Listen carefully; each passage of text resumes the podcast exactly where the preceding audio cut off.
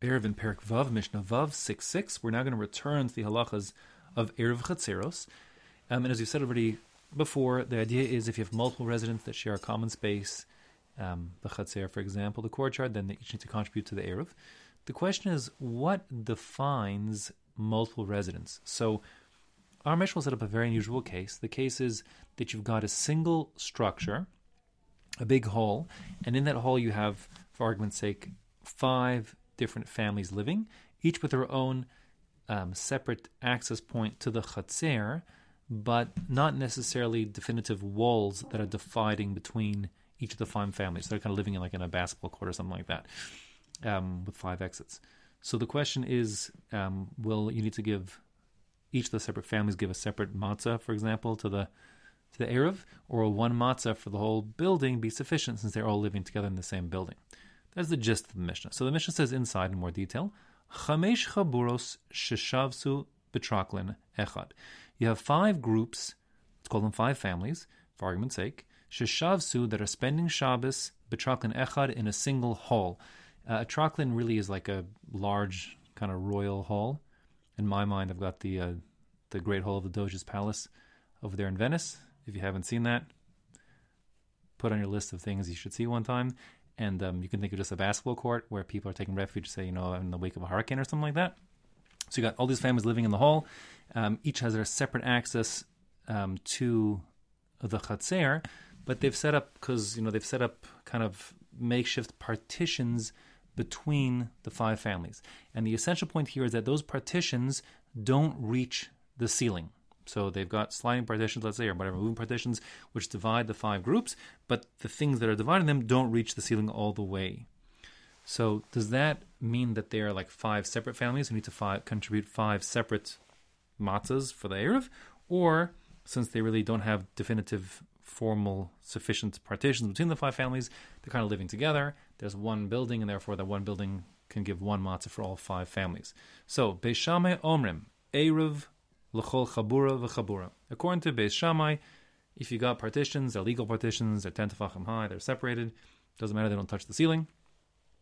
Um, each of the five groups are separated, and they have their separate access way to the chatzer, and therefore each one must contribute separately to the eruv for that chatzer. Um, which would mean, by the way, that not only if they didn't contribute to the eruv, that they couldn't carry from their home, their makeshift home in the basketball court, to the chatzer, but they also couldn't carry within the building itself, within the basketball court, within the hall, from one family's living area to the next, because they're separate, um, separate homes and they're not murav. That's Beis Shammai. Beis Hillel disagree. Beis Hillel are much more lenient and say Beis Hillel Omrim Eruv Echad Lakulan.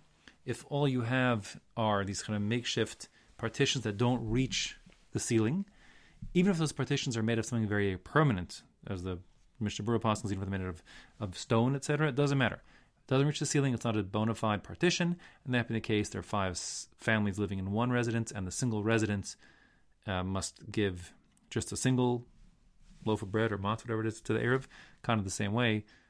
Uh, if you have, I don't know, Shabbos guests in your house or you have children in your house, you only have to give one loaf, one matzah for the whole home. Okay, umodim. However, Beis Hillel will agree with Beis Shammai, shemiksasan sharuyin bechadarim. If you have some some of the groups, one of the groups, let's say, who are living in a bona fide room all to itself, which has walls, like regular walls, o ba'alios, or in like higher stories in the building. We translate aliyah usually as attic, um, typically. But anyways, aliyah means second and even, say, third floor. So the point is those are totally distinct rooms that have complete mechitzas, complete separation, and therefore, even though they're living in the same building, they're considered different residents with different residences, kind of like an apartment building, and therefore each residence must contribute their own separate matzah, or whatever it is, to the Eruv. Shehen tzrichen Eruv l'kol chabura v'chabura. In that case, all those offset um, units must contribute their own separate uh, bread to the Eruv. Okay? Halach will be like lakula, like Beis Hillel. If hypothetically you have um, machitzas that don't reach the ceiling, then they're one, considered to be one single unit. If they do reach the ceiling, they're considered separate. That's true even if the machitzas are made, say, of say a fabric, so they're just you know, they're not. As long as the wind doesn't blow them over, can't blow them around, that would be sufficient to divide them into two separate residences that would require two separate uh, contributions to the Eruv.